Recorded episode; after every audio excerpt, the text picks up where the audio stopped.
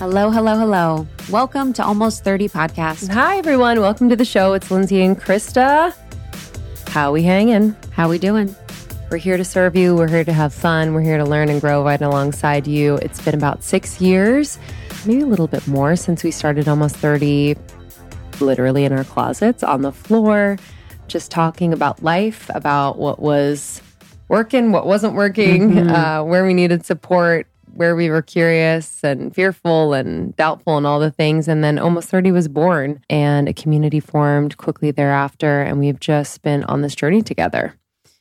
Journey. I love journey. saying journey, baby. I know it's been quite the journey together, but we're so glad you're here. We know there's a lot of pods to listen to. So we're grateful you chose almost 30. There's 500 or so other episodes you can dig into after this incredible interview we did with Vylana Marcus. Super special. I'm so happy that we got to really spend time with her in person, which was such a gift. If you know us, you know that we kind of prefer that in person energy, and um, hopefully it is felt.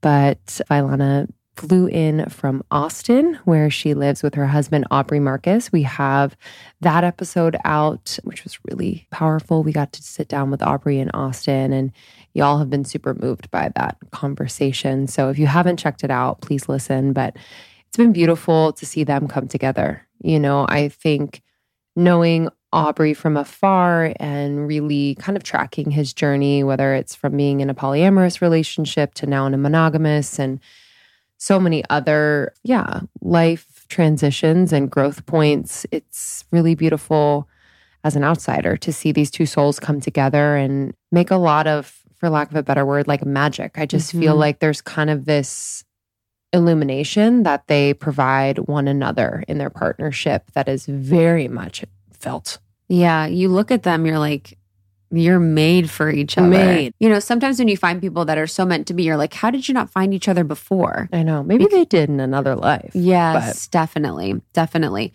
So the conversation with Aubrey is out. Stunning, beautiful. We talked about their relationship. Yeah. So it was so good to have her in the studio and explore and learn about this medicine woman mm-hmm. and her journey and her journey to creating this really powerful alchemical music we talked a lot about the loves of her life, you know, the journey that she's been through from a relationship perspective, her traumas, her experiences, how she grew confidence, how she found amazing women in her life, and how she learned to love amazing women.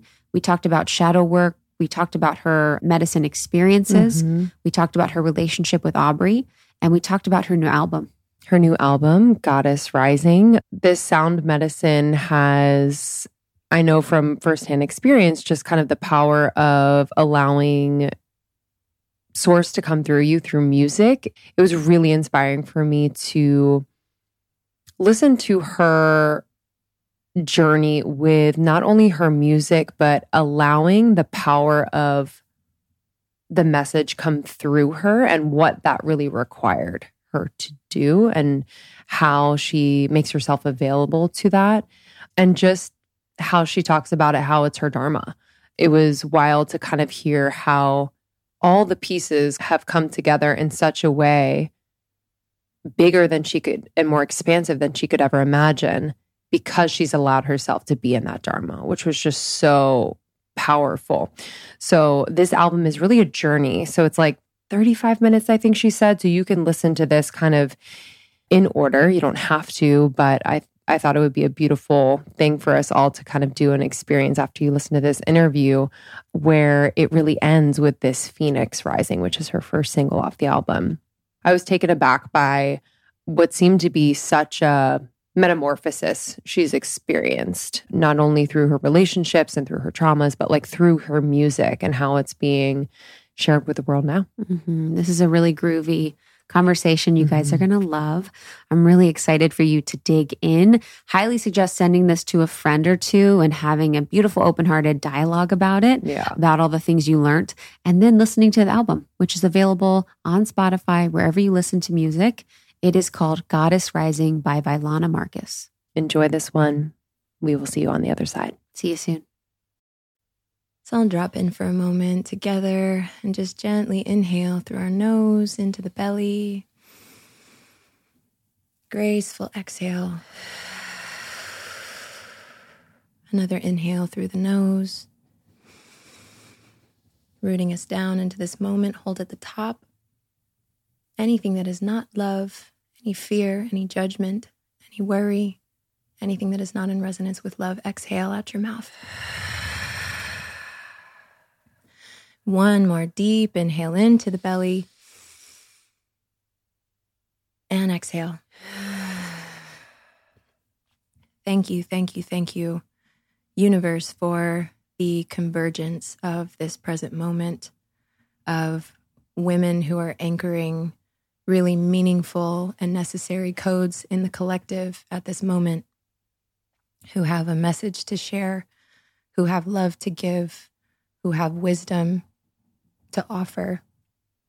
And asking that all the women who are in resonance with this message and the men that they receive this with an open heart, with an open mind, and that it may inspire and activate them, that it may trigger the synchronicities that guide them to a truer expression of their soul's path.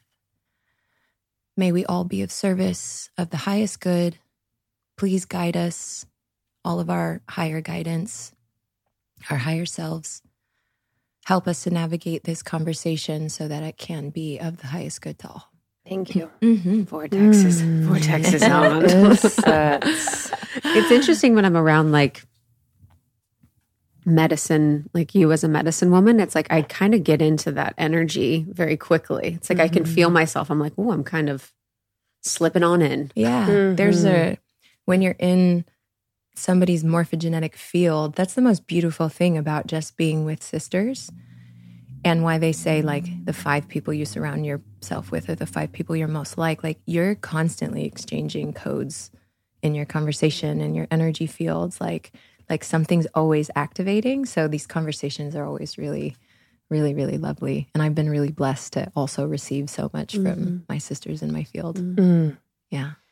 Before we started you noted that you're in your dharma and you are just shining so bright in a way that is felt on a cellular level, on just a deep soul level by anyone who, whether it's listens to your music, hears you speak, listens to you on a podcast, even just like watches you move your body.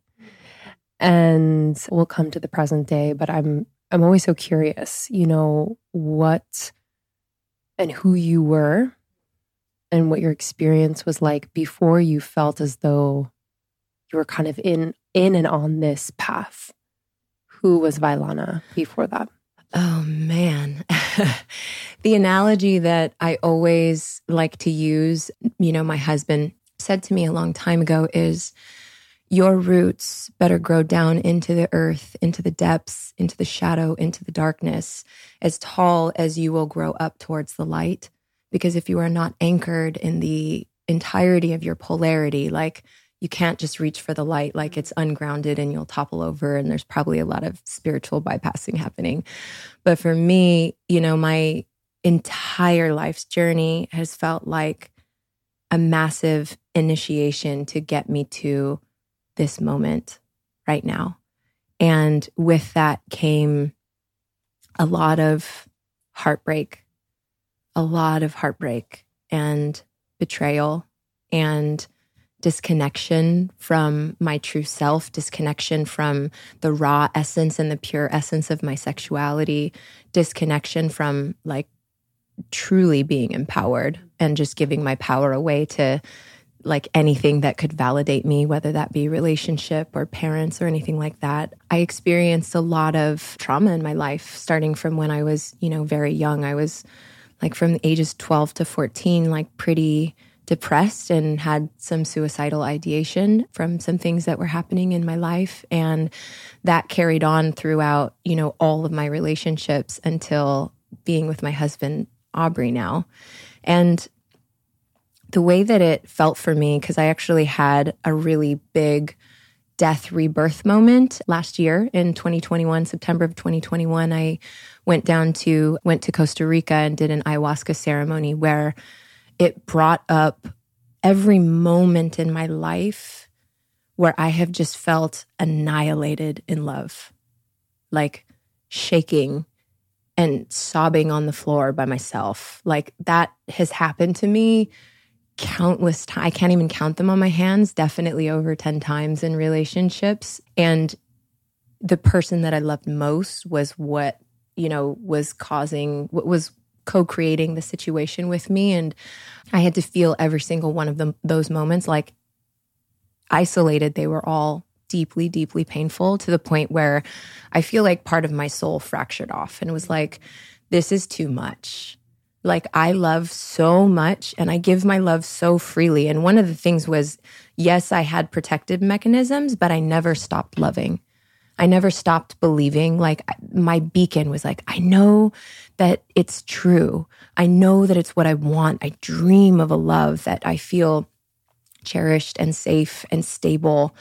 And I know it exists. So I never stopped. So I was in, you know, many relationships. But in this journey, I had to feel every single one of them mm. at the mm. same time in my body. So you can imagine mm. like the PTSD in my nervous system and just the depth of anguish and grief and resentment towards life. Like, this is what life is about to love and then just be freaking haymakered from the left and right constantly like a punching bag. Like, what is this shit, you yeah. know? And COVID, you know, like everything that was happening in the world, like I had a lot of resentment that I had to feel. And I think that's part of transmutation and healing and growing is everything needs to be felt. If you think you can run from your emotions, whether they be anger or grief or jealousy or, you know, all these things that we try to kind of like shove down and pretend that they don't exist and then they come out in reactive wild ways that make us feel like we're schizophrenic mm-hmm. you know like that's that's everything it's a be- that's a beautiful invitation with ayahuasca is it gives you the space and it guides you you know willingly or unwillingly to feel everything that hasn't been felt going into that death portal the way that i had to be reborn into a new body into a new nervous system because my prayer going into that ceremony was like, help me to feel my divine truth in my body. My, my consciousness, my awareness knows that I'm safe now that I'm with my husband, Aubrey, with all of my sisters. But my body was like, nope, not there yet. Mm. Projection, projection, mm. projection. Here's where you're not safe.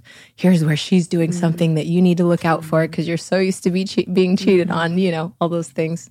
But um, yeah, felt uh, felt the depth of my suffering in life, and and it was immense. Like it was one of the hardest nights of my life, and um, the whole ceremony, I was just crying out for help because I've made it to this point all on my own. You know, I've been in a lot of relationships and I've had a lot of friends, but I've always felt very deeply alone in life. And I had to I really had to sit with that too, you know, and that feeling of being alone and suffering is is you know it's it's not just about the suffering but it's like not having anyone to lean on and the suffering that you really trust can hold you in it and uh so I called out for for help from people and you know I won't go so detailed into the story I've told this story before but essentially what helped guide me through a rebirth was I was psychically calling out for people and they showed up.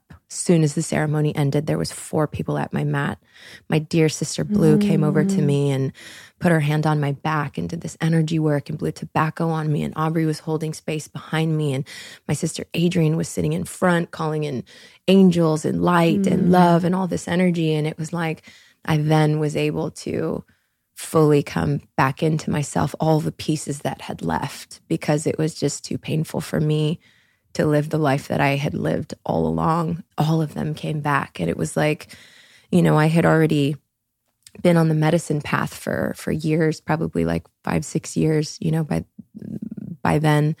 And I have my own codes that I share and things that come through for me intuitively. And like the swarm of that energy that came into me because I had called all aspects of myself back felt like this is a magnetism that I've never accessed before. But that magnetism and that power came from going into the depths of myself, from no longer turning away and looking away and avoiding or even just the stuff that was lying in my mm. unconscious mind that I don't even see are like parts of my programming, like going into the depths of all of that was what guided me to be exactly where I am right now. And the beautiful thing about it is that whole life's journey and life's alchemy is what guided me to exactly what I'm doing right now because now it's my opportunity to take that medicine, to take all of those tools that I've used, to take everything that has worked for me and then offer it in the way that I know how as medicine for other women and and men. You know, my I always say men and uh, women, but there are definitely you know codes for for men as well. But um, yeah, that was a long story, but no, it's beautiful. and then, you know, the feeling of loneliness, do you feel because I feel like a lot of people can relate to that that deep feeling and I felt that in my life where I'm like it's always going to be me. You know, it's always going to just be me. There never will be that meeting. Do you feel like because you weren't meeting those darker aspects, the grief aspects part of yourself that you had exiled, you know, essentially exiled them, that you it wouldn't allow people to meet you fully? because you hadn't fully met yourself. Yeah, absolutely. And and those those energies that had not been fully integrated in myself and where I was not having unconditional love for myself because I was rejecting all of these aspects that were also part of my nature and my shadow and my own darkness. You're always magnetizing to you what is in resonance with where you're at, whether you understand it or not. You know, so it's it's if you if you take a victim mentality in any aspect of your life, you're not acknowledging that you are a co-creator and that you are also magnetizing all these situations like all of those horrible painful relationships were invitations for me to come more fully into myself and to meet myself more deeply you know and it's it's your choice whether or not you take the opportunity whether or not you look at a situation and be like, what is it that I am calling in for myself right now? Because if I am in victimization or I'm judging other, there is in judgment when you point a finger at somebody else, it always has something to do with you. It may be an unintegrated aspect of your shadow. It may be a, a space that like you may envy about mm-hmm. somebody else mm-hmm. and it's mm-hmm. something that you would actually like to mm-hmm. anchor and mm-hmm. and to do or it may be something that you actually judge about yourself you know so i always look at all situations kind of from this higher purview of like why am i calling this into my experience nothing is by accident you know it's it's we're we're always in a space of of co-creating and to touch on something about the the loneliness, you know, I think feeling alone is also the the mechanism of self-protection where you're not actually allowing anyone in because mm-hmm. you don't mm. trust anything. So as much as suffering alone was super painful, it was also a product of my own self-protection. So it was like, yes, this is happening and it's like there's so much grief and and sorrow in that. And also i'm the one that's sitting here in my little cave by myself. And sometimes i'll let somebody come in here and sit with me but i'm too afraid to go out of it. So there's also an element of you know leaning in when you're lonely where there's like a lot of courage in that when you began your plant medicine journey was there an aspect of your general distrust that came up i feel like it just is a portal that opens once you kind of step out into that journey of plant medicine and working with the medicine. What was that journey like with trusting it, of opening up, mm. of feeling ready? Because I know a lot of people listening are curious. Yeah. They're not quite sure what that feeling would be. Yeah, for sure. And and I don't advise to anyone to just be on a medicine path. It is not for everybody mm-hmm. and, and and it doesn't make you better to be on a medicine path than to not be but for me it was a calling like i was going through my saturn return and the the the bigger part of it like there was definitely a distrust in life i wasn't as aware of it at that point but what what the place I was in that I was that I went through a series of multiple different extraordinarily challenging things that the last one that was like the straw that broke the camel's back was my grandma was put on hospice and it was just about to be my birthday and I was in this place of being in deep fear of her dying on my birthday. And so she actually, you know, did pass away. It luckily wasn't on my actual birthday, but it was a couple days later, a few days later. And at that point, I felt like my whole perspective of not understanding what life means or why I'm here or where, she went because I I didn't ever you know uh, both sides of my family were you know deeply religious and I really honor like I feel like spirituality is like a tree and the trunk is God. Mm-hmm. and then everyone's branches is their own ways of connecting with it and I have no judgment to how people make it there. But for me being in you know, in church, it didn't ever really feel super resonant for me, but I did believe in something more. There was elements of it that did feel true, but I really just didn't know. And so when she passed and I didn't know where she went or why when she died I could still feel her mm-hmm. so much to the point where I wasn't emotional and I'm a very emotional person, so I thought I was like psychologically burying, you know, things. and I essentially just decided to live my life differently. And I knew she would want me to live. And I had contained myself into this like little bubble of comfort for forever. And was like, okay, I'm just going to start saying yes to life. And when there's an opportunity, if it feels true to me, I'm going to say yes to it. And once I got to that place where I started to have more of a dialogue with the universe, like I started praying, you know, prayer prayer you know you do in church but i i literally pray every day like i i thank the universe like at the beginning of this podcast for all of the beauty and the grace that i experience and then i ask for what it is that i want and then it feels like you're opening yourself to one being the clarification of your desire and two you're opening yourself to just call the right things in. And um so you know as soon as i kind of made that prayer and i started saying yes plant medicine started uh, ayahuasca in particular there was two people that were in my life. One was a very significant like intimate relationship and another was just a, a, girl that i really loved that i worked with and they both brought ayahuasca up that it was kind of like huh i would maybe do that you know? But then it wasn't it, the opportunity never arose and then when mm-hmm. it did mm-hmm. it was like i know i know it's the time mm-hmm. you know i was in such a place of trying to find myself. Like I felt so purposeless and complacent. At the time, I had also, you know, I, I moved to LA to try to be a singer and I was working in nightlife. And that dream died in this really sad way because I realized I didn't know who I was and it was very depressing. And so I wasn't singing at the time. And it's like, this was my life's dream. What am I supposed to do now? So everything just felt empty.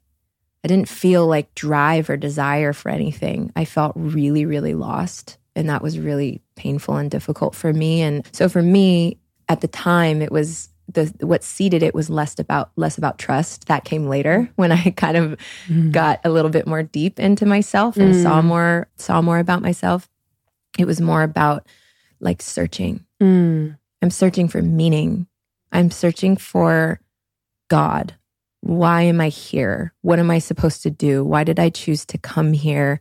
Like, what, like, why, how, you know, like those kinds of answers. Cause I just felt very, very lost. So my, my path was a lot more about trying to find my way in the ways that felt true in my body. There's a lot of things people can offer you. Be like, yeah, we're gonna go do this iboga ceremony in this place. Iboga, I wouldn't suggest that to people. Is that but, the, where you puke? a lot? Uh, I mean, you puke a lot. Or is that kambo? Uh, what's both. The, what's the purge one? Both. Uh, okay. Uh, kambo is probably the one that you're thinking of, but you also purge in iboga. Okay. Yeah, we don't have to go into like full psychedelic talk, yeah. but it's like people can. The thing where it gets a little squirrely, I think, for people is it's becoming really prevalent in this kind of psychedelic renaissance for people to just be like, oh yeah, we're gonna do ayahuasca and sit with just this person, you know, whatever. Mm-hmm. But like do you stop to actually ask your body, is this right for me right now? Does it feel true to me right now? Do I feel called? am I doing it just because it's convenient or do I do it because I'm actually feeling a calling? I've actually had a, a funny, I had a funny ayahuasca experience where I actually was in a really great place and I wasn't deeply feeling called. However, we had put together this really beautiful ceremony group for, you know, some friends of ours. And, you know, so like obviously we're going to go hold space and drop in with everyone. I had my ass kicked by ayahuasca. No way. yeah, it was also perfect. It was very, yes. very in alignment with what was necessary for. It was a big initiation, but it was like, what was the message? Mm, it was facing off with really deep aspects of my shadow, and people talk about shadow work a lot. I don't think most people actually know what shadow work is because agree. Mm-hmm. the shadow is what is unseen. So, like, you actually aren't consciously aware of it. So, that's why for me, it was so confronting. I have a single coming out called Phoenix next next month on August 19th. And at the time I was, you know, just finishing up that song. It's like it's very catchy, it's very anthemic and and really exciting, but the lyrics of the hook are I am, I am, I am. And that's all I ever need to be. And so, like, I'm in ceremony listening, mm. hearing my song, and I'm like, this is going to be so great. People are going to love it. And then I was like, you are, and that's all that you ever need to be. Here's where you're not living in integrity with that. Here's where you're actually like having these like subtle, insidious ways of being in competition with a dear medicine woman sister of yours, which was the most brutal because I adore her so much. And there was like all these little threads of like mm. envy and a little bit of jealousy and things that I was so unaware of.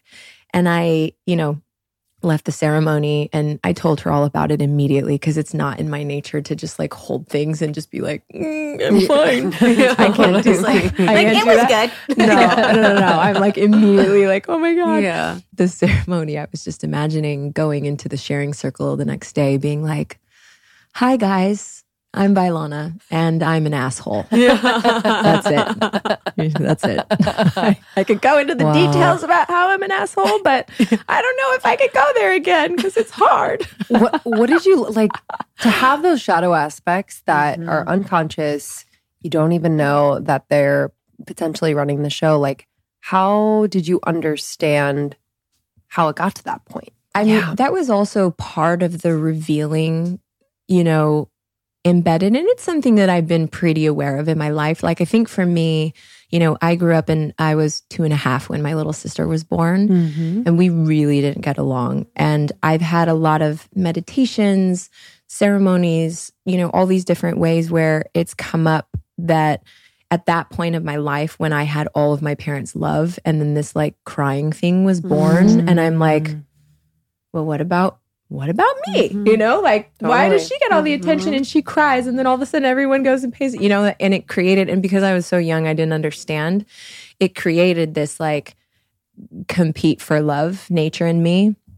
So, you know, my mom, when I was younger, was a dancer. She was a Tahitian dancer and unbelievable hula dancer. You'll watch her do the Hawaiian wedding song. We'll have videos when we do our, our official sacred wedding ceremony and everybody cries. Mm. But she was like the one I wanted to just love me the most, you know, and she was the one I was ultimately competing with my sister for because she had to care for my sister. And so I started competitively Tahitian dancing when I was four. And that was my way, you know, if I'm perfect, and I'm always the best at everything, whether it's school, you know, so that mechanism was seated really, really young. Mm-hmm. And then it played out in different ways. It played out with, it played out, played out with school. It played out with eventually, like when I was in my 20s, it became about beauty and the competition between, you know, women where I would never actually acknowledge that to myself, but it was definitely there. And then I was always in situations where, my partner was cheating. So then I'm facing off with like my like comparison, you yeah. know. And so uh, being with Aubrey where I feel so safe and honored and revered and like he's so just like in love and stable. And um, having that for the first time, I feel like there's a big part of me and a lot of initiations that we've gone through that has transcended the whole physical appearance, like all of that stuff. But then this one, and who knows, I may have more because this is a really, really deep shadow of mine. But the last one was like, you know, I'm I think part of my identity now in my life is as a medicine woman. You know, I do energy work and sound healing. And, you know, if I'm in a space, it's just like I'm tuned into this place where I can really, really tune into where there's dissonance in the psyche and the physical body. I have visions, you know, all these things. And it's been developing over the last few years. And, and it's, it's, it's like exponentially quantum leap since I've been with Aubrey because he trusts in me so much.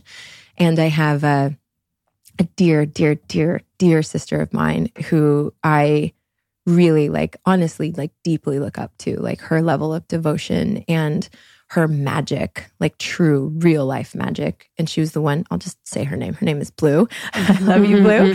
Um, she guided me through my death rebirth process and i started noticing in situations like we'd be at fit for service and aubrey typically defaults to me if he asks like for guidance about something and then sometimes he would go to blue instead. And and it started to kind of seed this like, oh, like, am I not worthy enough? Am am I not good enough for you to ask? But simultaneously being like, yes, of course, ask her. Like, mm-hmm. duh. But I had to, yeah, I had to face. I that had five year old part of you was like, what? Yeah, and then the conscious you was like, of course, exactly. Mm-hmm. So I had to, I had to really like face that part of myself yeah. which might not sound like that gruesome but no. to see mm-hmm. to see the insidiousness of that kind of shadow and how it would percolate amongst so many things happening in my mind it was tough and it was also you know being somewhat of a transgressor and also feeling like i feel like i know myself so much and yet i don't you know? And and and ultimately the the medicine that i had to make it through for three ceremonies and lots of purges is again an invitation to unconditional love. Like if i exile this part of myself that's not you know great or that i'm judging i'm in judgment of like i cannot love myself fully. And and that is the cap to how much i can love others. So like the invitation was for a lot of forgiveness and a lot of self love, which I ultimately got to. But it was a pretty brutal mm-hmm. time. Mm. you were saying how insidious that one part of your shadow is. It's like sometimes when they're, I've perceived when they're less like grandiose, it's almost like they become more insidious. Oh, yeah. So it's like if you have, you know, a big T trauma, you're like, I can see and track this, and I'm able to really see, and I'm giving myself permission because this is accepted by culture as a big T trauma to see this and then draw it back in my life.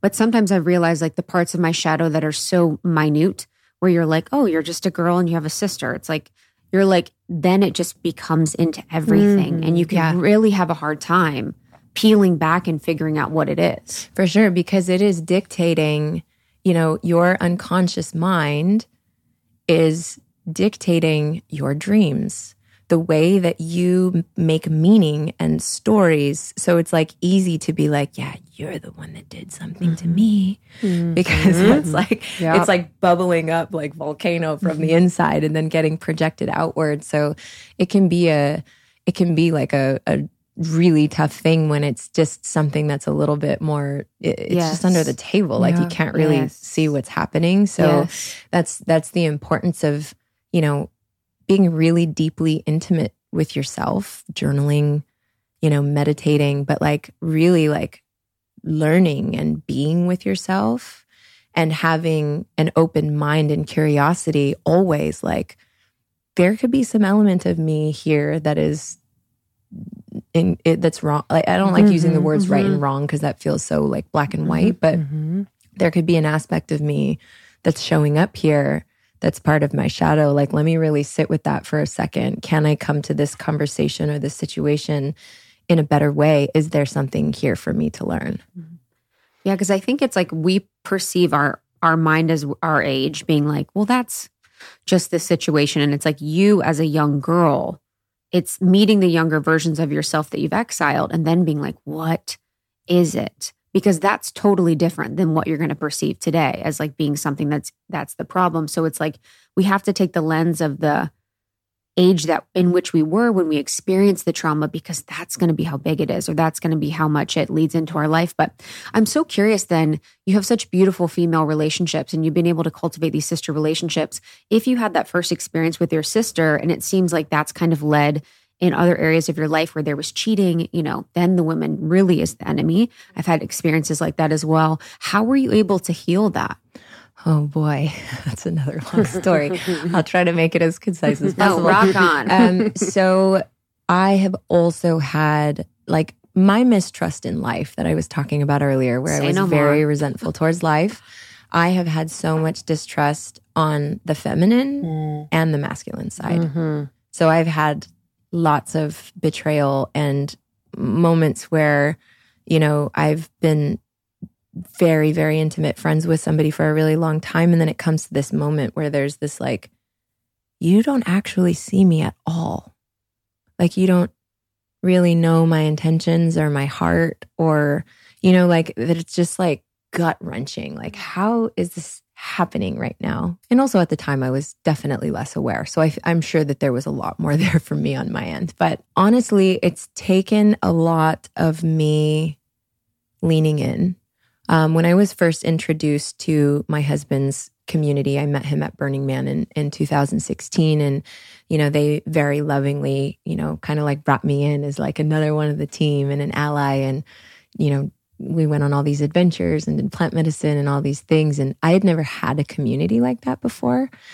And I noticed myself for a while, it was like in certain environments where I felt like I was really like in my organic nature, I could like, you know, I could, I could party and like have a blast and be like dancing and super magnetic. But then other times we would be at dinner and I just felt like I don't know how to like really lean into relationships and they're mm-hmm. all so close. So I kind of felt like I was on this like a little bit on the outside for a while. And then again, uh, I called in a divine intervention of my dear sister, Caitlin uh, Caitlin. She's the poet queen on Instagram. She has really, really great poetry. Love you, Casey. But uh, in my former partnership, we were monogamous, and then he started to have feelings for Caitlin, and we were part of you know the same community. So it was a very interesting situation. But that ultimately, again, drove me deep into my shadow and competition with women on all sides. Like any plant medicine ceremony that I did where I was trying to find a way to be really open and understand that like they love each other and like how can I you know show up and try to loosen up like my contraction around not wanting this to happen but be honoring that their feelings are true and you know love is not limited and all these ideas. And it ultimately became kind of like the bomb that blew everything up that got me to want to live my life in a different way. But her as a teacher, again, I got to meet the depths of myself. I got to meet the part of me that was disgusted by other women, that judged other women for the way that they did this or that, that was like, you know, getting super cute so that I looked cuter than she was when we were doing this party or like whatever situation. and it's like, and it was, you know, it was kind of monstrous to be mm-hmm. honest and it was constantly driving into me into this just like very it like almost volcanic like it brought up a lot of rage and anger for me so i was the opportunity there was I was really just meeting more aspects of myself and integrating more aspects of myself and learning how to have better boundaries, learning how to communicate from a place of true desire. And I didn't do it really well until things got really bad. But ultimately, we went to the depths with each other. And it was probably the most difficult year of my life of my whole life because it was pretty constant you know like being essentially we were in like a three-way situation so i wasn't seeing anybody else and i didn't really have like a and you know and and i and i honestly didn't have that much community at the time because there was always so much drama and nobody wanted to be around us and so they would have like a date night or hang out and then i just be by myself. So it was like it was it was really really really hard for me. And then everything kind of blew up in this big divine intervention way. Like if none of you are going to listen, we're going to reorient this for everybody so that you can no longer continue to participate in something that is not serving any one of you. And then we didn't speak for probably 6 months and when Aubrey and I got together, you know, Caitlin's going to be his best man at our wedding. They're so close, like soul ally, like, you know, she's his best friend. And so we had to come back together um, to, you know, with Aubrey and I being together, like that was part of us coming back into resonance. But when we did, there was so much love. And we got to come together from a new place in ourselves where there had been a lot of healing you know, we didn't speak for six months, but I was doing Ho'oponopono with mala beads every single morning. I wrote her out this letter. Like I was doing a lot of internal work to feel not judgmental of her, not victimized, like she did something to me, but how can I at least come to a place of neutrality? Because I don't want to live with all this energy. You know, this is essentially hurting me. Her and I don't even speak, but I'm hurting myself by having all of these stories and thoughts in my mind. And when we came together, it was an opportunity to like really heal all of the sister wounds and to be brutally honest with each other about everything that we went through. You know, and it took time to be able to settle down from, you know, how chaotic things were and to come to a place that was neutral enough that we could, you know, come together and speak. But that relationship really healed everything for me. And it taught me how to really unconditionally love somebody. Like I have felt in moments like I could not stand you. And i don't like using the word hate but the energy the like the the rigidness and the intensity of how i felt sometimes in my anger and rage towards the situation. Like it was that you know it was that level. And to love anyways to love anyways because somebody is showing up and willing to go in with you you know? And it was a process. Like it wasn't just i mean it was it was great. It was great. But we also, it took time to like fully move through everything. You know, we did ceremony together. We spent a lot of time together talking and just kind of like being with each other. But we were both choosing each other and we were both choosing love and we were both choosing ourselves. So that's one of the things that I think is a power of the feminine is like all this has happened and I choose to open my heart to you and I choose to love anyways. And in some situations, that may be having better boundaries with people. With Caitlin, I didn't need that. It was like, I've never felt so intimately connected to somebody before because it's easy to be really close when it's all like love and light and everything is easy. But what happens when there's resistance and when there's challenge or when there's moments like what I had with Blue? Like, does she just judge me back for being, you know, super in my shadow or does she hold me with grace and, and love and forgiveness and compassion? You know, like that's true intimacy, not just when it's easy. So, I would offer to people if you're constantly running from situations that are just like, this is too much, like, you won't ever really get the opportunity to like deeply deeply love somebody and be be deeply intimate with them.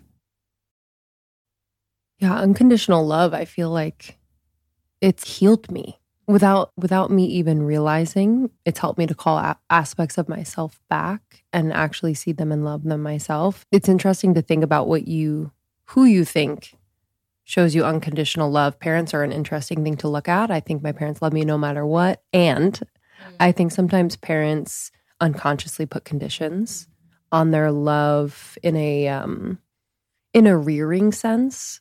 So it's like this is good, this is bad, you do this, I reward, I love you. You know, there's all these very nuanced aspects of conditional love that happen as a child and then as an adult to be loved unconditionally and you know wholly is just yeah it's the most healing thing you said that going into this relationship with caitlin and your former partner you had a sense or a feeling of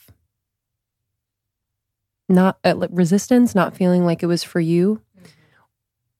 What do you know of that knowing now? And how it did that? Was that the point at which you were like, huh, I knew this mm-hmm. and I didn't trust it. So has that strengthened yeah. since that point? Yeah, that was that was the big learning in that relationship for me is to not spiritually bypass my human needs. Mm because I think that that's a really common thing in the spiritual community where it's just like, but wow. love is love and it's, and it's, you know, it's infinite. Like you can't contain love. And it's like philosophically, yes, that is true. And also like time is limited. Also, there is my nervous system that has sat with immense trauma my whole life, and I cannot thrive in a situation where I'm feeling threatened constantly. And is there work for me to do? Absolutely. Can I do that in a container of safety and maybe heal in more gentle ways like I have with my husband? Absolutely, yes. It's like there can be learning on any path. Like you can choose like a really difficult path and there can be a lot available for you. And there was for me and and I can't say that that I think everything happens exactly as it should be and it happened exactly as I was choosing. And so when, you know, things kind of came full circle, what I realized was I was being so passive and I'm very empathic. So I feel other people a lot. And so my tendency is if I feel their needs and desires, like I'm actually like I'm a Gemini, like I'm very malleable and I can chameleon and I can kind of flow. I'm not very like rigid, like things have to be my way. But it had gotten to such a such a point where it ended up really being like hurtful to myself. And so essentially where I ended up was understanding that having boundaries is self-love. And I am worthy to ask for my desires. Why I was not capable of doing that when it was really hard was because I knew the relationship would end. And I didn't have the courage to just allow what was in the highest resonance to happen. And I was just, you know, uh, I was just so devoted and just I had invested so much that I just wanted to make it work and and I'm also an aspect of myself is to always work on myself. So it's like, man, I'm going into anger all the time. I have a lot to work on, mm-hmm. you know? So I was almost mm. like addicted to healing. Yeah. You know? What do you mean? Mm-hmm. Which can also be a shadow, like, yes. like addicted to healing. Like, yes. I, I got to find the root of where yep. this came from. Da-da, they like disrespect you and, and you're mad. You're like, I got to go heal. It's like, yeah. you got to not be disrespected anymore. Yeah. And there's just like, a, there's, there's an yeah. element of just being able to like feel worthy enough with yourself to speak your truth and understand that that is the most loving thing that you can do for anybody. Yeah. It may not land in a great way with the other person. It may be incredibly triggering. It may be incredibly painful. But when you're not fully living in your truth, like there's a distortion in your energy field. And that ripples out in a lot of different ways that you don't see. And it creates like, it's almost like more of this tension energy. It's like things keep building because you're not listening you know and and that's one of the aspects of my album that's coming out in September it's called Goddess Rise is something that I have learned in life is how to be with my anger in a healthy way because for women we are not taught that it's okay to be angry like how many times have you been angry and then you're a crazy bitch? Or you know it's just like like men can be aggressive. Men can scream and yell and whatever and it's kind of just like you know, in boys certain ways, will like, be boys. Boys will be boys. It's not a big deal. They're just like fighting and slamming each other through the windshield, like or through like, the there window. They go again. Yeah, you're like, yeah. that's my man. Yeah, it's all right. It's all good. They're getting their aggression out. Yeah, but literally, like, like, that's hot. yeah, but we have like we also have a masculine within us, which I'm not like correlating with anger, but yeah. there is also a side of women where. Yeah. We feel anger. Anger is a natural human emotion. And it is so intelligent because it's showing you where you are not honoring your boundaries. And you may not even know that you have boundaries. So the way anger comes out is just like reactive and destructive, which is not the way that you want to be with it. It's not really being integrated and, and letting it kind of just like burn and allowing yourself to feel it fully and not needing to have somebody else validate that your anger is okay. It's also what we're looking for. If I get angry, how do you react to it? Do you shame me for it? Do you welcome it? Like, and, and we're constantly looking for everybody else to validate that our feelings are okay. But with anger, it's so important to feel it and feel like, what is it telling me here? What is it asking and requiring me to change? within myself, within the way that I show up with others, you know, and, and maybe it could also be an unintegrated pain from mm. from childhood from from trauma that you've experienced formerly that you're also suppressing and turning in on yourself so that any tiny little thing that like penetrates all of a sudden just blows up at somebody else but the but the the anger is like a it's a really edgy thing because for for women we don't really feel like we know how to be with it and i know for myself when i've been angry like i met in myself a lot in my last relationship is it's really really asking for you to like deepen into what is here for me what is not working what is required here what needs to change how can I actually like use this as intelligence and allow myself to fully feel it? Don't hold any of it back. And I don't, I don't think my sensing, which I don't believe I know anything, but the way that I operate is there are elements where you can get out like aggressive anger, where you can like punch a, you know, punch a punching bag and like all this stuff. But I think almost there's this thing where it kind of like keeps you in a loop. Yeah. Where, where it, correlates anger with violence. Mm-hmm. And one of the invitations from my album, Goddess Rising, there's a song called Into the Fire that's about sacred rage. And the energy of it is meant to provoke the anger that hasn't been felt. And what you do with it is you dance it. Mm-hmm. You dance it. You, if you have to ball your fists, if you have to stick your tongue out, if you have to scream, but it's mm-hmm. just like allow, giving it the permission to come up and out and you don't need anyone else to do that. Mm-hmm. All you need is yourself. And, and then if you really like to, use my song. Mm-hmm. yeah. You know, but the, it's designed to uh, allow you to fully to fully feel it, and it, it's it's somewhat modeled after an experience that I have. Uh, Regena, that wrote uh, "Pussy a Reclamation," does this practice called swamping, and in swamping, you do a rage dance you do a grief dance. And then the last dance to kind of purify and fully alchemize the energy is turn on because like sexual energy is really purifying. And I had an experience uh, with a dear sister of mine who's a friend of hers and Emily Fletcher. And I went through that process that she guided me through and was amazed at when you when you feel the anger, I've never felt anger and not just been stuck in it. Like it's hard to get out of it when you're in it. But if you really allow yourself to move it through dance, what it unveils and what happened very organically in my experiences, it uncovers the deep grief and sadness that the anger is protecting. And so this this song that, you know, the song Into the Fire is exactly that. It's an ecstatic dance where you can go into your rage. I mean, it's like heavy drums, and I had screams that I actually screamed when I was really, really angry. Like every single thing in this album is real. There was not a moment where I was acting anything that was in this album. I had to go through really deep initiations to be in the right resonance to bring it through. And then after the rage dance, it moves into me singing to my own grief and grief that I feel like is very relatable to people who don't know how to articulate what it is that they're feeling and what it is that they're really protecting. And then to this, you know, kind of phoenix rising moment that's a realization that you can't hurt me because I am infinite, I am whole, I am woman.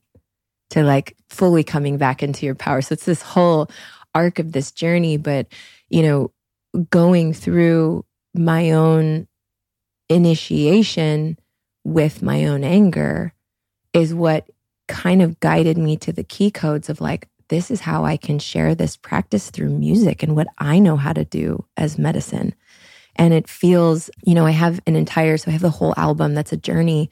And I have an entire visual album that I also filmed with it that tells the story. So it's kind of like uh, Beyonce's Lemonade, if you've ever seen that. Each video can be alone, but they're also, you know, there's going to be spoken word and it weaves this entire story. And as I was filming the Sacred Rage into the Fire song, you know, I could feel like this is so important for women to see.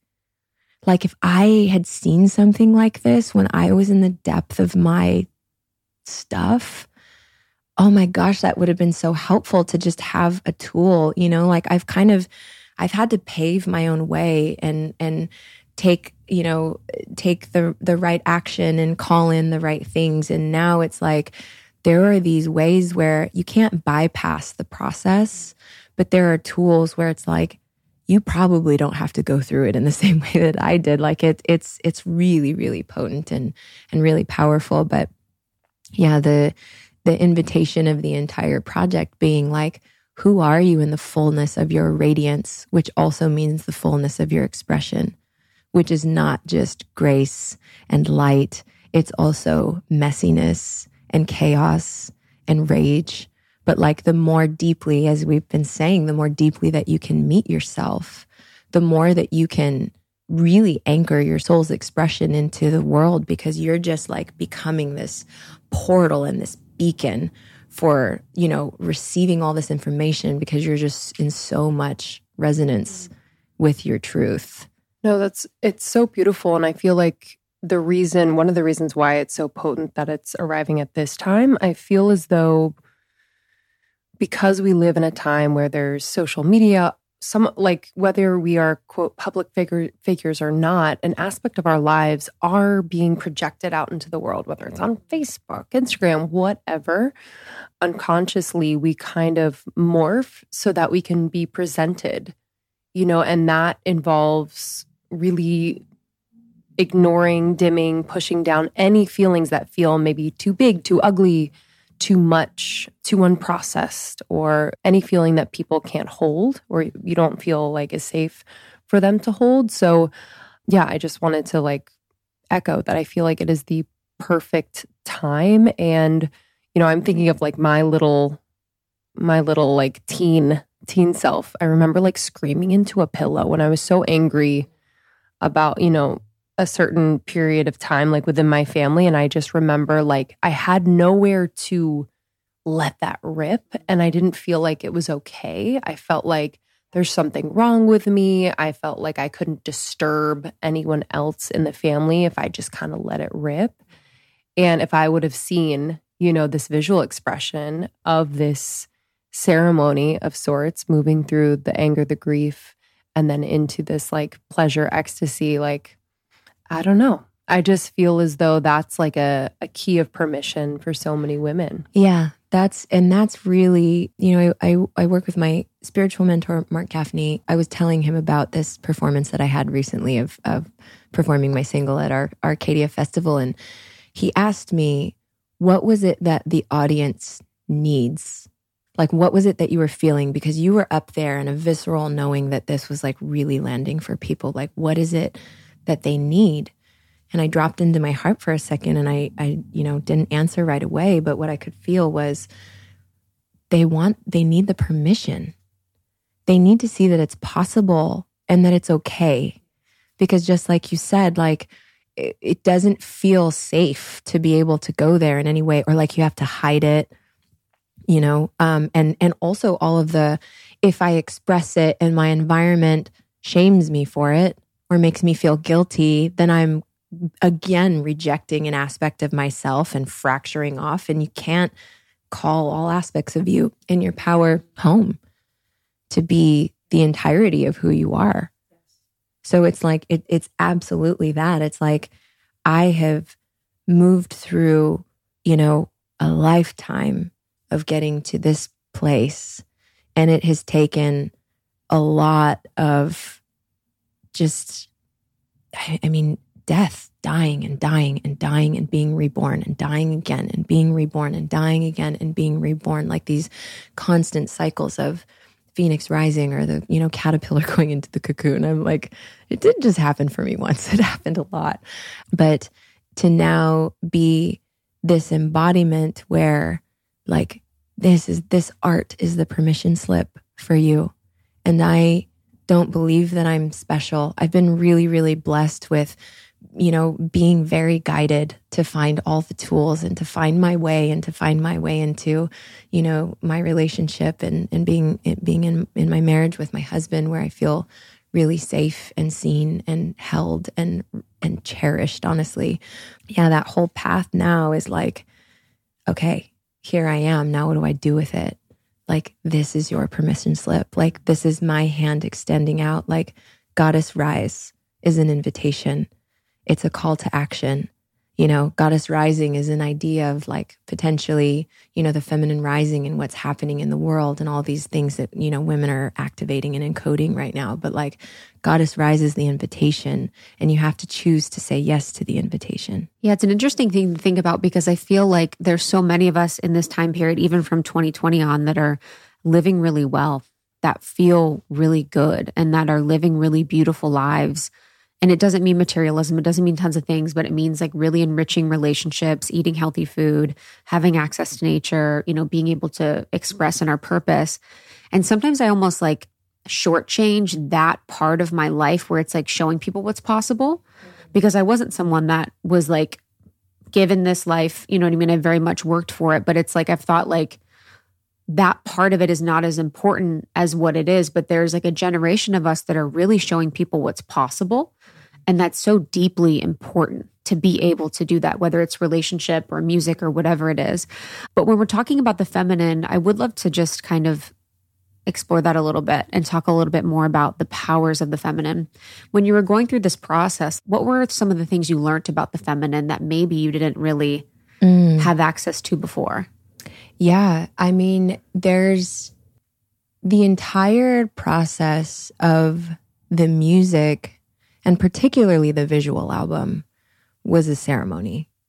It felt like going into an ayahuasca ceremony because we would go, I mean, for the visual album specifically, when we would go in, we had a set, I had a costume, we had a loose plan of what we wanted to do, but what we did every single video was every shoot was make a prayer to the divine to guide us in the ways that will be of the most service and of the highest good to everyone who will witness this. And then completely surrendered to whatever what wanted to emerge. And that took a deep sense of listening. The feminine polarity is receptive. It's really, really receptive and in tune to the subtleties of a space to the subtleties of listening to nature and feeling what it is trying to guide you and trying to show you. And so I think that the the depth of what I felt in it was just my ability to receive and tune into something bigger than me. You know, this is it is me that's bringing this through. That is the transmission of the music. That is you know, having the visions of of of what it is, you know, we want to bring into the space, but ultimately it's my surrender to not believing I know anything and to surrender to the mystery and trusting in the mystery, having faith in the mystery, being connected of, enough and having the clarification of my desire enough to speak my prayers into the space and then just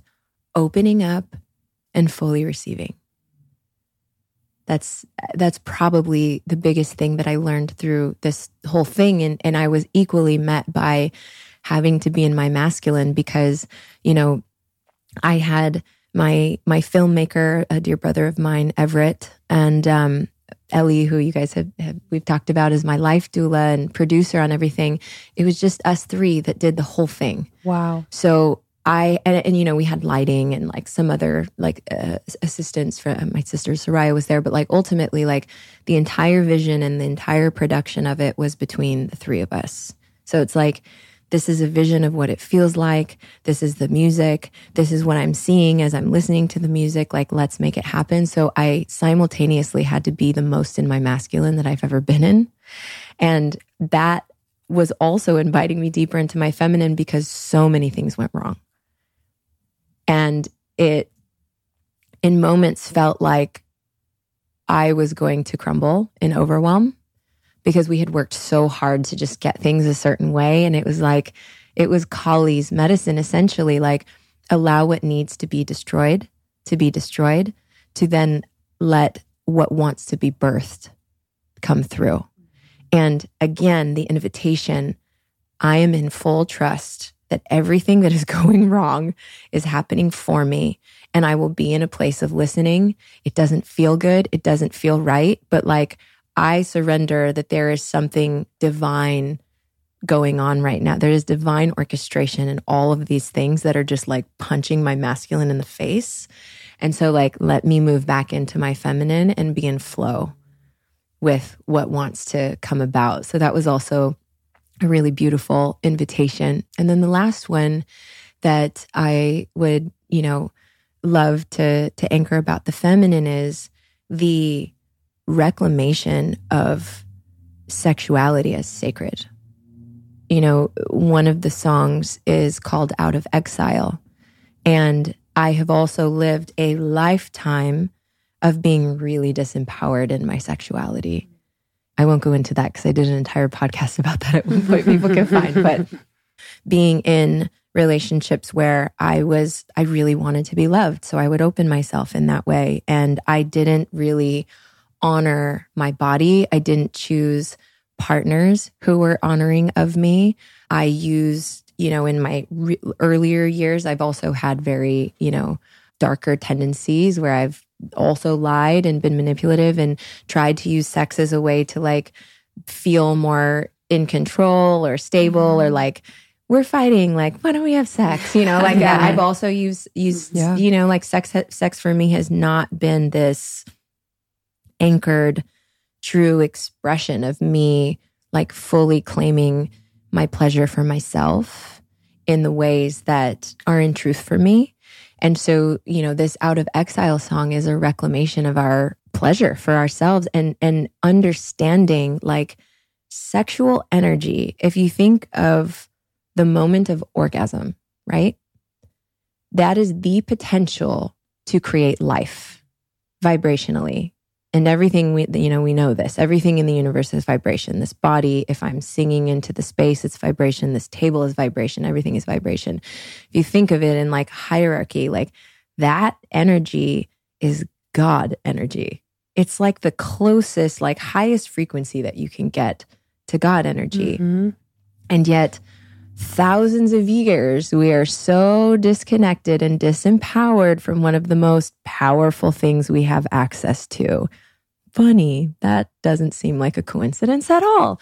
And so, you know, I've, I, this last year did a, an apprenticeship with uh, the woman I mentioned before, my dear sister, Emily Fletcher, and it was initiating me in sex magic. And this is using, harnessing your sexual energy to manifest you know bring bring energy through your body through the portal of your womb your womb energetically your womb physically can bring physical life in the, into the 3D, and your womb can also energetically bring energy from you know the from the cosmos like into the 3D. Like that is available to you. So I went through this whole initiation with Emily Fletcher for a week long, and the things that healed for me because your sexual energy is purifying like it's purifying you in like a multidimensional mm.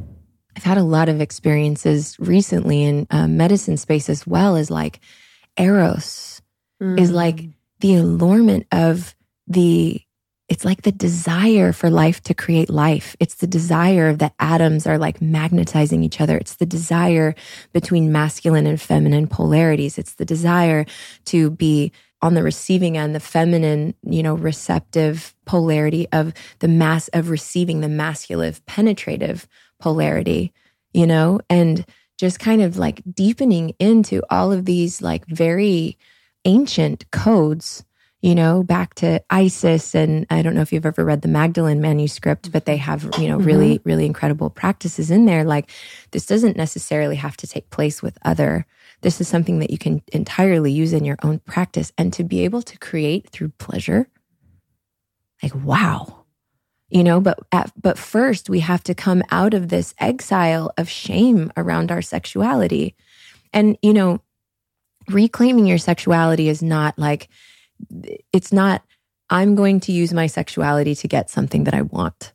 It's there's a there's a transactional lower level not evolved energy in that. And i think for you know for a lot of women and men that's the way they experience sexuality. There's this transactional energy that's happening like i do this for you so you know you buy me this purse or you you know like and and it might not even be conscious but it's just like it, it, there's a lot of distorted energy around sexuality but how can we fully reclaim it for ourselves and realize how freaking powerful we are as women? Like we are so, so powerful to think that we can literally create a life inside of our body and birth it into the world out of a beautiful moment of God alchemy. Like that is so powerful. Our ability to sense and feel people, our ability to listen. And, and the, the other one that I said earlier, like the ability to love anyways. This may have been so painful to me, and I love you anyways. I think that's a superpower of the feminine. So those those really feel like the big key codes of what I really received in this in this process, and uh, really just learning that the sexiest thing is for you to be in your truth. The sexiest thing is for you to be in your truth. And sometimes the truth is messy. Mm-hmm. And sometimes the truth isn't just like, I'm here and I'm centered and I know how to communicate perfectly back to, you know, the whatever you're saying to trigger me. Like it's like, no, like, like what is your raw, wild nature? What is unbridled within you? Like if you can access that within yourself, do you know how much rapture you experience? In sex, in dance, when it's like, I don't care what anyone thinks about what I'm doing right now. You know, and I, I think that's another one of the the codes within this is like, I choose to be fully in my power, fully in my truth, fully in my radiance. I choose when I want to share that with you and when I don't. And I don't need the validation that you feel like I should be any kind of certain way to dictate how I be and how I show up. And it's funny because I started, you know, trickling some posts on my social media, particularly about the sacred sexuality, which it's edgy. Like I know I'm going to take some arrows for it and that's fine. It's art and it's beautiful. And I know it's exactly what I'm meant to be doing. But one of the things my post kept getting taken down and I'm body painted and I'm not like I'm not naked. I have everything like covered. And there's an entire, what's that, that uh, Instagram black tape project? They have an entire yeah, Instagram I mean, that's I mean exactly the same thing. We're trying to Anyways, understand that. Like, yeah, yeah, yeah, It's all good. But what it, what I realized is it was happening because people kept reporting it. Oh wow! And what I realized is like it's the mm-hmm. it's not the picture, it's the message. Yes, mm-hmm. it's the message that's triggering for people, and it got taken down and then I got it went back with Instagram. They put it back up. They took it down again. So I was like, fine, I'll post it again. And I posted with a new message that was like, you're not going to silence me. I'm going to say what I have to say, essentially. And like I stand for no construct that is going to keep me silent from speaking my truth. Like I I refuse to do that about something that I feel so passionate about that is not threatening to anything take it down again. And I was like, okay. It's actually funny because typically when I get negative feedback, shouldn't say typically, but I'm not beyond somebody saying a really mean comment and it not impacting me in some way. Sometimes, most of the time I don't, but sometimes it's just like, oh, there's like hundreds of really nice comments, but yours ruined my day. Mm-hmm. yours ruined my hour mm-hmm. until I move through it. But with this, it was just like, I kind of felt this Kali energy. It was wild. It was like, mm shoot your arrows at me shoot them shoot them i'll eat them and i'll spit them back out at you as love mm-hmm. like it was like this wild ferocity and and that's kali's nature who is you know my gateway into my own you know activation into my inner goddess. So she is a theme throughout the entire the entire album. And uh, so I decided to post it one more time and I was like, okay, I'm going to be smart because I'm going to post a photo that you can't take down for nudity because it's only of my face. And I'm going to say everything that I need to say. And it's in this way that it's like, I am not threatened by the resistance that's happening here. And I invite you to understand that me being fully in my power may be triggering to you, and that is yours and it's not mine.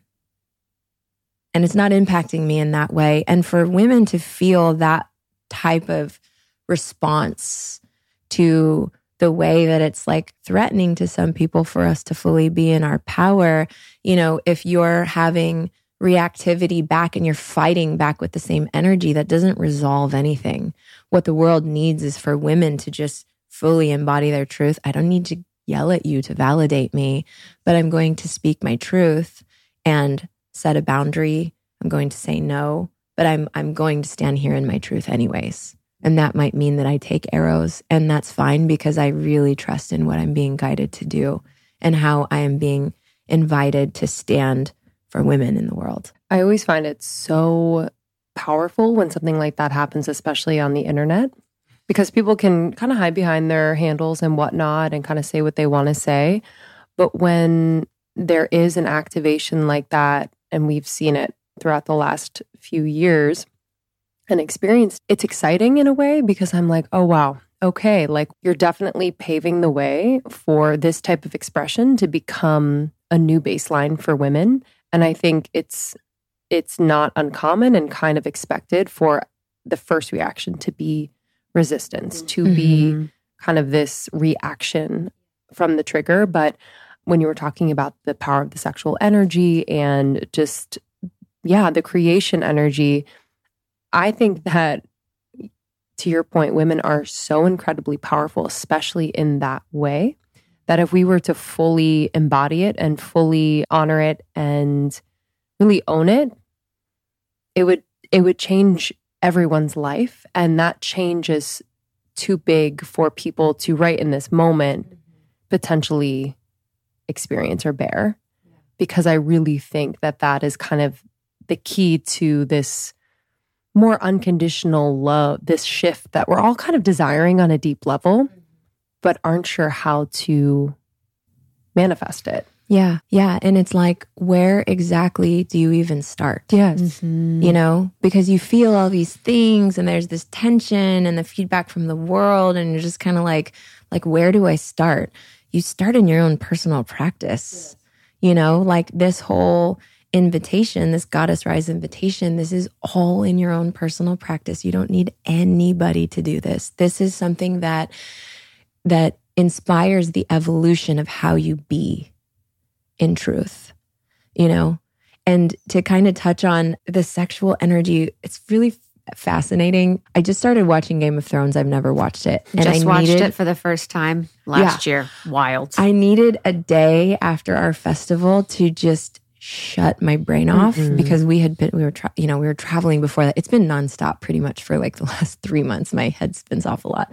And so decided to get addicted to game of thrones. And one thing in game of thrones that i found really really fascinating and this is not something that i'm encouraging but it was just something i was witnessing that that was that was interesting to me is the way that they have the brothels in game of thrones is they train them in this way where it seems like, and maybe my perspective is really off, but it seems like they're so immersed in the energy in their sexual energy and and really initiated in how to be somewhat of a sex priestess where the men go to feel like they are fully seen and desired and that somebody like really wants them and it's like, it's an interesting thing because it's a brothel, but the way that the energy, it's like so free. Mm. Nobody's all stressed out about this like transactional, I can only have sex. Like totally. it's like it lifted for some reason instead of like all the weight that goes mm-hmm. on like, don't cheat on me and yeah. sex. Like there's like all this energy bound up around sexuality. Like, why do you think nightlife is a thing? Because men go out and they get tables and they want to have a lot of girls around and maybe in the hopes that they'll meet one and mm-hmm. you know like I, am not going to be super judgmental but i worked in nightlife and i same was, with Lynn's. yeah like mm-hmm. I, you're part of it so you just yeah. see it and it's like if that wasn't on the table would this even exist yeah mm-hmm. i feel like in i just finished totally. sex at dawn you know? and i feel like it's almost like the siphoning though of the powers of the feminine where it's like back in that time whether you know game of thrones isn't real but it was like you had your wife and that was for procreation and then you had the whore mm-hmm. for your fantasies and mm-hmm. for that like liberated sex mm-hmm. and i see what you mean because there's that part with Littlefinger where it's like very much like learning the sex magic when the two women are together but it is it's like I, for me, it's also the power, but then it's also like siphoning of yeah. the caretaker one and then the fucking mm-hmm. lover. Yeah. And, and the thing where there's the invitation is there is an invitation for you to be all of it. Yes there's an invitation for you to be all of it. Like, I am very spiritual and I sit in medicine spaces and we have our fit for service community that everything in my life is a devotion to being of the highest service. And also, when I hear my brother Savage's music, I will twerk my face off. Yes. And I get lingerie and Aubrey and I have date nights yes. where we get mm-hmm. sexy and kinky and it's just like we get to play out all of the elements of everything. Yeah.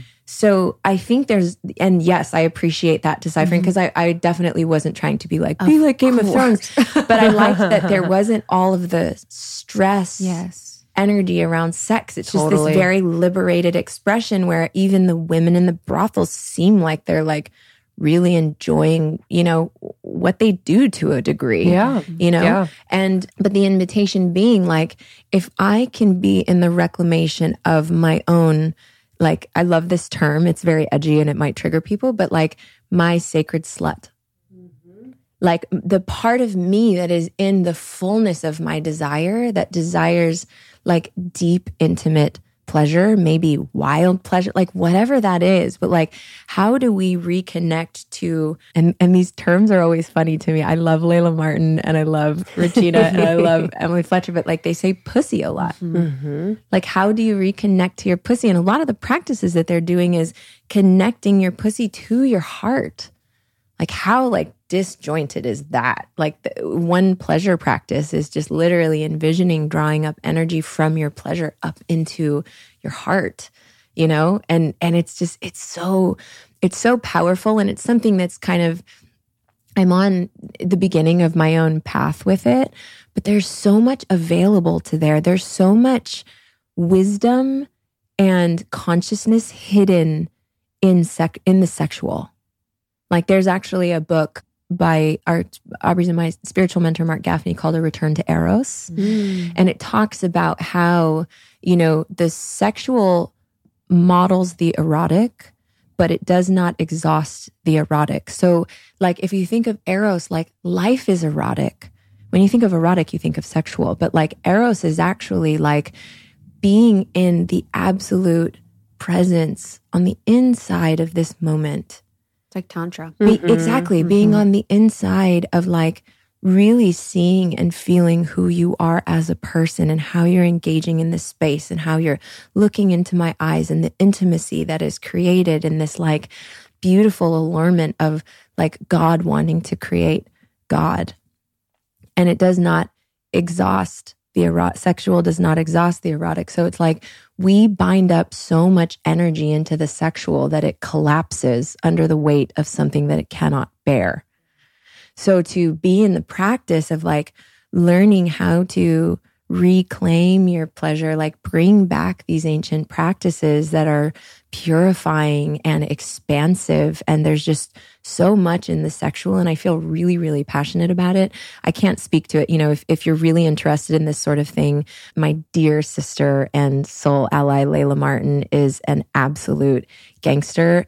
We did a podcast with her and she didn't even initiate me in anything. And like, the intimacy that Aubrey and I were having like that day was like, what's happening? I'm totally fully activated just from sitting next yes. to her. She's so, she's so, powerful. Yeah. She's very so powerful. powerful. She's on the pod years ago. Years ago. To have her back. That's good. Yes. Yeah, that's a good reminder. She's yeah. actually, we're in like a PR strategy for my, for my album. And it asks a question like, who inspires you? And the first person that came to mind was my husband, like Aubrey, you know, and then I kind of just sat for a while because, like, I don't feel like there's a lot of models necessarily that I'm like, I want to be like them. I kind of feel like I'm making my, I was about my, to say my before. path in a new Yes. way. Yeah, so it was an you are. interesting question. However, a person that deeply inspires me is Layla because it's this is a very edgy subject. Like people, particularly you know religious people, like they want to attack you know everything that she's doing, everything that she speaks about, even though she's been you know just woven in in her study of tantra and all of these ancient arts for like over a decade and has changed so many women's and men's lives. And she chooses to be in her truth anyways. She gets death threats. Like she has to have like a huge dog at her house cuz like people really like attack her. Wow. Mm. and and she stands in her truth anyways fearlessly and unbridled. Like i will not be silenced like this is my dharma this is what i'm here to do and she's definitely a person that really inspires me Yeah, she's super, super powerful. Super powerful. This episode is brought to you by BetterHelp. Uh, therapy, y'all. I don't know. I just, I don't know what I did before therapy, to be completely honest with you. I think I was kind of a mess, but you know, found it when I was meant to. But I have been going to therapy for about six years now, which is so crazy. So crazy, but it has changed my life, and I will continue to invest in therapy for as long as I can. I feel like it has totally, totally made my relationships better, made my career better. I am a better mom. I am a better wife. I'm a better friend. I am a better daughter and sister. Y'all, it's just the gift that keeps on giving. So if you're thinking of starting therapy, give BetterHelp a try. It is entirely online, designed to be convenient, flexible, and suited to your schedule. All you have to do, this is it. Just fill out a brief questionnaire to get matched with a licensed therapist and switch therapists anytime for no additional charge. If you get matched and you're like, eh, not quite a fit, they make it easy and it's free to change. But I've had a lot of friends try BetterHelp and love it. So I really, really encourage you to start therapy. It's been the best decision I've ever made for myself. Find more balance with BetterHelp. Visit betterhelp.com slash almost 30 today to get 10% off your first month. That's betterhelp.com slash almost 30. Okay, I need to introduce you to a revolutionary new app, um, Superhuman. I have been doing these superhuman activations every single morning for the last three weeks. Let me just tell you, I kind of fell off of my game after I had the baby. Most of my time and energy was going to him still is, but I have been able to carve out time in the morning before I get into the swing with him. And I've been doing these activations. I do a lot of the shorter ones because I don't have a ton of time. But let me just say, this is new. Like, this is a new type of audio that um, are super energizing and really specifically designed to transform you into your future self. So I know a lot of us want to manifest things. I know a lot of us are thinking about planning for the future, um, but a lot of us feel stuck. And so I've just felt like this has unstuck me in just the most beautiful way. So I've been doing a lot of their pep talks. I've been doing some of their writing activations. Uh, this morning I did the three morning questions. It was a seven minute, really vibey writing activation that I love. So I had my journal out. Um, yesterday I did a pep talk uh, about tackling procrastination. There's a part of me that procrastinates quite a bit. So I'm just I love this. I love this. There's going to be an activation for you for this moment, for this day. Uh, it's incredibly supportive. So, we actually interviewed Mimi Bouchard, the founder, not too long ago. Check out that interview. Uh, and we have a sample of one of the activations on our feed. So you can check that out as well.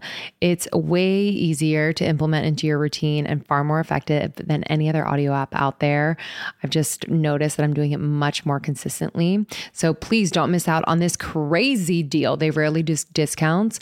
On top of the 14 day free trial, get over 60% off your subscription for a limited time only at activation.com slash almost 30.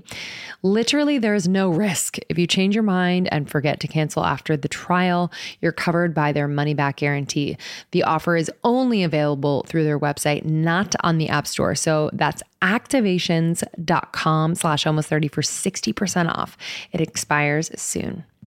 I would love to round out this conversation present day mm-hmm. With Aubrey in partnership and marriage and just what was what was that initiation like? Oh man. Well, Aubrey and I had been very very close for years. We were friends for a really long time and I started to both of us actually simultaneously in a joint ceremony that was really unexpected got this download about how our souls have always like woven with each other. And so it felt like almost like we had a soul marriage before it actually happened in the manifest. And a lot of things needed to kind of shake out for us to come together. But ultimately, that's what we chose. I felt like I have never been more sure of anything in my life. I've I never wanted to get married because I've my I'm a child of divorce and I know what that meant for me and my parents' divorce and all of the things that unfolded from there in my life's path and what I've had to heal from and I also haven't really been to a lot of weddings where where they're like speaking everything that they're saying. It's like, do you really mean that? Are you really doing this for the right reason or is this just something you think you're supposed to do? Mm-hmm. And so I I never I was like I really want to have a fam- I know I want to have children, but I don't know that it feels true to me to ever get married because I don't know that I I've never met anyone that that I felt that level of devotion like I'm with you no matter what. Like that was never true for me. But being with Aubrey like right away, we had our very first date during COVID. He invited me over and wore a suit and cooked me dinner and I wore, you know, a dress and got all dressed up and we hugged and I could feel him being my husband, like the very first date. And, you know, it, it moved like relative to how most people move in relationship. We moved, you know, fairly quickly because we just were so sure. It's been a stark contrast from the way that I've learned in life prior to him because he has been so safe. I've never truly known stability to a point where like I can just relax. And most of the time prior to him, like so much of my life force energy was going towards trying to feel okay with my environment, with my relationship, like always doing the work to at least get to a place of neutrality and hopefully love. Like so much energy was just being fed into that constantly that I didn't really have the space to really create and the space to really listen. And somebody, who believed in me so much that like wants me to burn as my brightest star in all the ways possible that that's not threatening or scary for him but just like any way that he can be of support to me you know really living my dharma and my deepest calling and, and serving as many people as i possibly can. It was a stark contrast that that took a little bit of a transitionary period to just learn that like love can be safe and that I can communicate in a way with somebody that's really honest and doesn't have all these like agendas and strategies and gaslighting and like all the things. So, like, the way that I was operating in the beginning was still a little bit bound to my past. And I had to really reconcile that in a lot of situations. It has not only been easy. Like, we've had big blowups. Like right before we got married, we had a ceremony and it was one of the biggest fights that we've ever had. And I had to leave because it, I just was crying so much. Like my eyes looked like I ate shellfish and I was the most addicted to shellfish of anything in the world. I looked insane. Um, but I left for a moment to just, cause we were leaving a couple days later to go to Vegas to get married. And I had to sit and just ask like, are we supposed to do this? I've never questioned it. I was just like a full fuck yes from the start. But you know, we've we've been through really, really challenging moments, like a year really of an initiation for me where it was like leading up to that ayahuasca ceremony that I was talking about earlier, where I went through my death rebirth, where everything that was everything that needed to arise came up and i was projecting a lot on a dear sister of mine because they were very close and feeling like my knowing knows that i trust both of you in this situation fully. I know both of you are completely honest and and and that i'm safe. My body is not having that experience. So i had to go through this period of just being really like feeling like I was living two simultaneous experiences that was very confusing at times and very difficult for Aubrey because he didn't really feel like I saw, I, I could really see him. And so we've been through really, really challenging moments, but ultimately, what we've come to in sacred union is there's no out for us.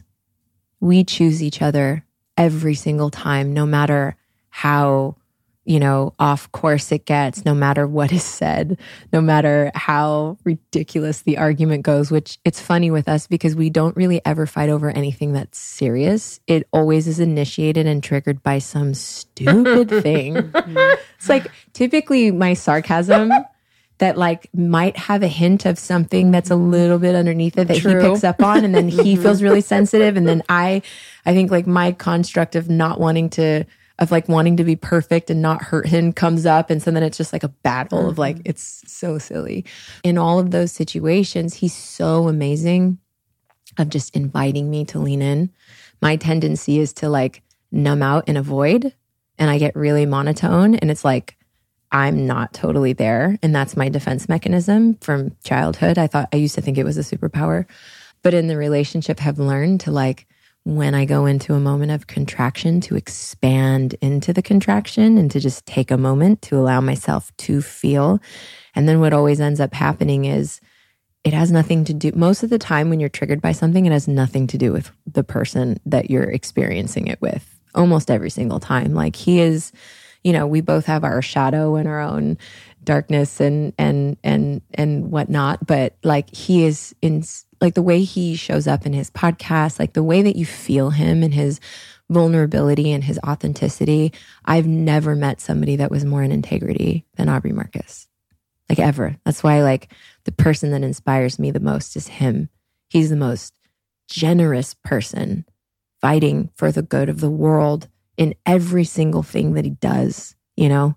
It's difficult when he gets attacked because I'm with him by his side every single day when he's just like, you know, not sleeping and wearing himself out. And he's just like trying to do everything that he can in all the ways that he knows best. And then he gets attacked. And he's also, you know, he's tender, he's watery, mm-hmm. he's a Very Pisces. tender. Yeah. Mm-hmm. And um, so, you know, being with him has called me forward to be my greatest self. Like, for one, as we were talking about earlier, just being in his presence, I feel like I am more intelligent like my vocabulary is better. I feel like the way I'm able to tune into people and listen, it's just like all I like level up just by being in his presence always, by witnessing him in team meetings and the way that he navigates things and the way that he delegates responsibility. Like, like everything about him is just like you can learn something from him. And I have that, you know, 24 hours a day and any days that we're together, like teacher. And then the other the other aspect of it that's been really really rewarding is he trusts in me so much. He doesn't make big decisions without talking to me about it and asking me what I feel or what I sense like you know he goes through it physically in his body and you know sometimes he has trouble sleeping and he's always inviting me to be my medicine woman because he trusts me and so it's like I'm constantly sharpening my sword by being of service to him in any ways that I can. And honestly, it's an interesting thing because I've been in so many relationships. It's just different in a way that's really difficult to put to words. It's like it's felt it's like when you go to Burning Man, you know what Burning Man feels like. Otherwise, you can look at pictures and kind of like try to see it in your mind, but it's like until you have a visceral experience of it, it's really difficult to describe. I, you know, flew here last night and before I even left, because we're almost always together, and I actually cherish my alone time. I really like my alone time, but I love him so much and everything is so much better when he's there. I was missing him before I left a lot. And like got into bed last night and was just like, oh, it would be so much better if he was here. You know, because we live our sovereign lives during the day where we're both in our own medicine and magic and leading different charges. And sometimes they come together. But at night, you know, we come together and it's like we share intimacy in all of the ways and we support each other and we see each other. And it's just like this beautiful, like, constant reciprocity of of energy and love and support and you know not to mention i have lived my life not being so abundant. I've known what it's like to be almost broke. I've known what it's like to really struggle. And there's not a day that goes by where I don't thank him for the work that he's put in for our life to be so blessed for me to create my album and my visual album and, and do it the way that I wanted to. Like, I count my blessings every single day. It never, like, no experience, no matter how beautiful it is, I make sure to always ground into my gratitude and like nothing ever feels like it's just usual. Like I'm I never settle into like this is just the way that it is now so excite me in a new way. It's like, you know, and and it's not about it's it's it's not about money, it's about the freedom that I feel. And you know, like he's he's provided that with his blood, sweat and tears for me to create from a place of true freedom emotionally, you know, resourcefully like uh, most things in life. Like he he told me when we first got together that my two responsibilities in our marriage is to eat food and be magical. Those are my two responsibilities. And I was like, sometimes I'm actually not good about eating food unless he feeds me. so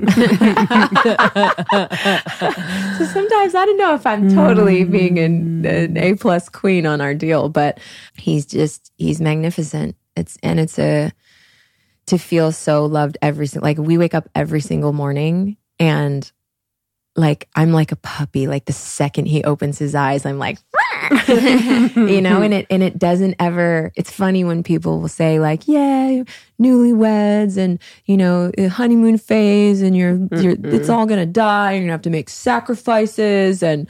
Da, da, da, da. It's like I do not subscribe to all yeah. of those stories. It's only it has only expanded. Like every time I'm just like, I could not love you more. He does some extraordinary thing, or even if we fight and we just make it through it. And I'm just like, God, I love you so much.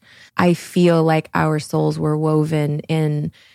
I think that we could have done a lot sovereignly in the world because of how connected we are, but it's like our path is together. It's woven. So clear. It's woven. Yeah, thank you for asking. It's it's such a gift and you know, my greatest hope with our relationship also is the same thing, showing people that it's possible and I don't know that it works the way that it has worked for us. Like I, you know, people throw around terms like twin flames and like all like I'm like, I don't really know. But what I do know is like we choose each other. We choose each other every single day through everything that is ugh, painful and dark and all the healing that needs to happen that gets triggered by a love that is so mm-hmm. bright, you know? Mm-hmm. Like when you love so much, it's shining light on everything that's out of resonance with that. So it's been, it has been a journey and, and our life will be a journey. And, you know, eventually we do plan on having children. We'd like to go to two more Burning Mans before that happens. That's like kind of the agreement. I've talked to my. I'd love to see some outfits with a, a yeah. sweet pregnant belly, though. Yeah, to that's be honest. true. little, little, little babies and oh, burner, little mm-hmm. burners. Yes, for sure. I'm like, I'm. That's an aspect I've known my whole life that that will be yeah. one of the greatest yeah. things that I can do, yes. as is to be a mother and to gift all of this.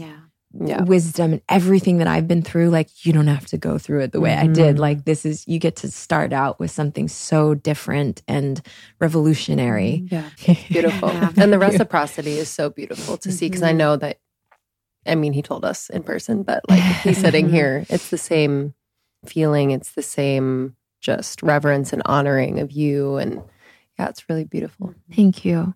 Thank yeah. you. Thank you. And the album. Mm-hmm. Yes. So I have my first solo album, as I mentioned earlier, is called Goddess Rising. It is very activating, very inspiring. And as I said before, it's the alchemy and the codes from my entire life's journey. Like every painful moment that I had been through in life was to be able to tap those moments so that when I was doing the visual album, my sacred rage was real. My tears were real. The past, present, future healing that happens was real. Everything that I tapped was real. And it felt like arriving to the most glorious moment of like, I have arrived to do exactly what I came here to do. So the first single is called Phoenix. It's actually the last song on the album. It is a celebration of the divine feminine and what it takes to move through your darkness, to be in the acknowledgement, the acceptance, and the gratitude for how your darkness forged you like a diamond. You know, I was created by you. I would not be who I am sitting here today with all these stories, with any of my insights or visions or anything that I have to say had I not gone through the depths and the darkness and the shadow and the roots that grow deep, deep, deep into the earth so I could grow into the light of who I'm meant to become. So it is, yeah, it's a, it's a, a beautiful song and a celebration of the goddess. Like I was created by you, forged in the fire of the truth a diamond from darkness, all refined. I am, and that's all that I ever need to be. And um, feels very, very anthemic. I can feel women just like, and it's dancey too. My collaborator who started this project with me a year and a half ago, her name is Laura Escudé. She played all the violins and produced the music. Mm. And then we also added my dear brother, Donnie. His, his artist name is Savage. You guys should definitely listen to his. I know that. Don't we know? Oh, yeah, I definitely know his music, his music. lights me on fire. I used to teach Soul Cycle, so I yes. would like used to kind of be yeah. in the mm-hmm. it's creating like that experience. Future, yes. bassy, yes. like it's but very organic sounds. It's really mm-hmm. epic. So mm-hmm. Laura and I had yeah been working on it for a year and a half and decided to bring him on to add a little bit of his like organic ancient future vibes to it. So it's like every song has like a dancey mm.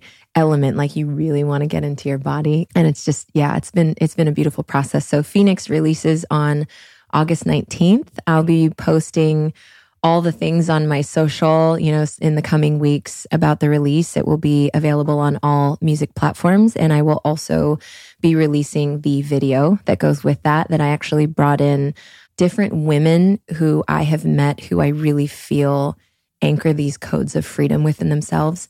And they got to do their own goddess dance mm. to really like show like this comes in all shapes, sizes, ethnicities. Like this is like a movement for women. This is a seed of something yeah. greater that we can mm-hmm. all connect with and access because what I see in all of my visions is the rise of the feminine is women holding hands together, standing in their truth, simply saying no, simply saying yes, but being in the fullness of their mm. expression and their in their true embodiment, mm-hmm. which is mm-hmm. all of it. It's full spectrum. Yeah. So that single comes out on August 19th.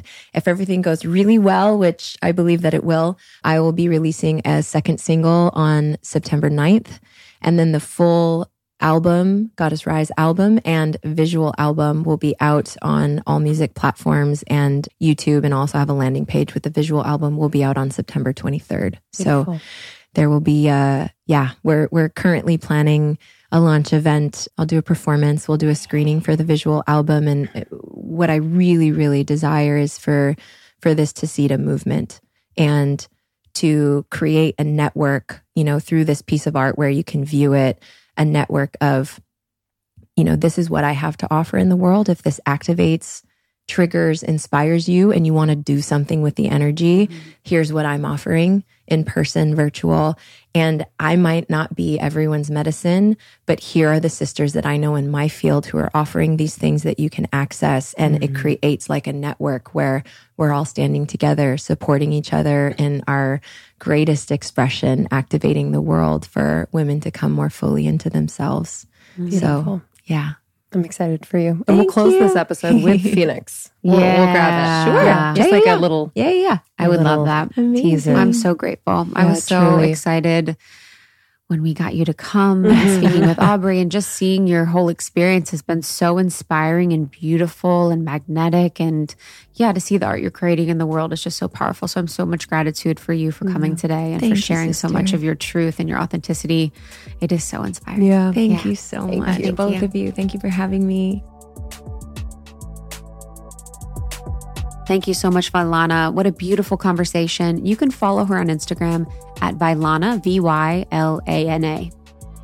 And thank you to our sponsors for this episode. As always, just bringing you brands that we feel are just doing it doing it right. You can find all discount information in our show notes and on almost30.com.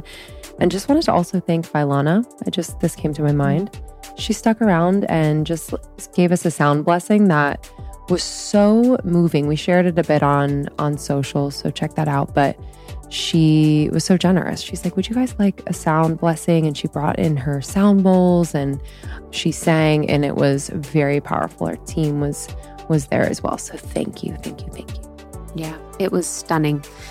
Thank you so much for being a part of our community and our lives. We love you. We're so grateful we get to do what we do and support and serve people like you. Keep on fighting the good fight. We'll see you on the next one. Love ya.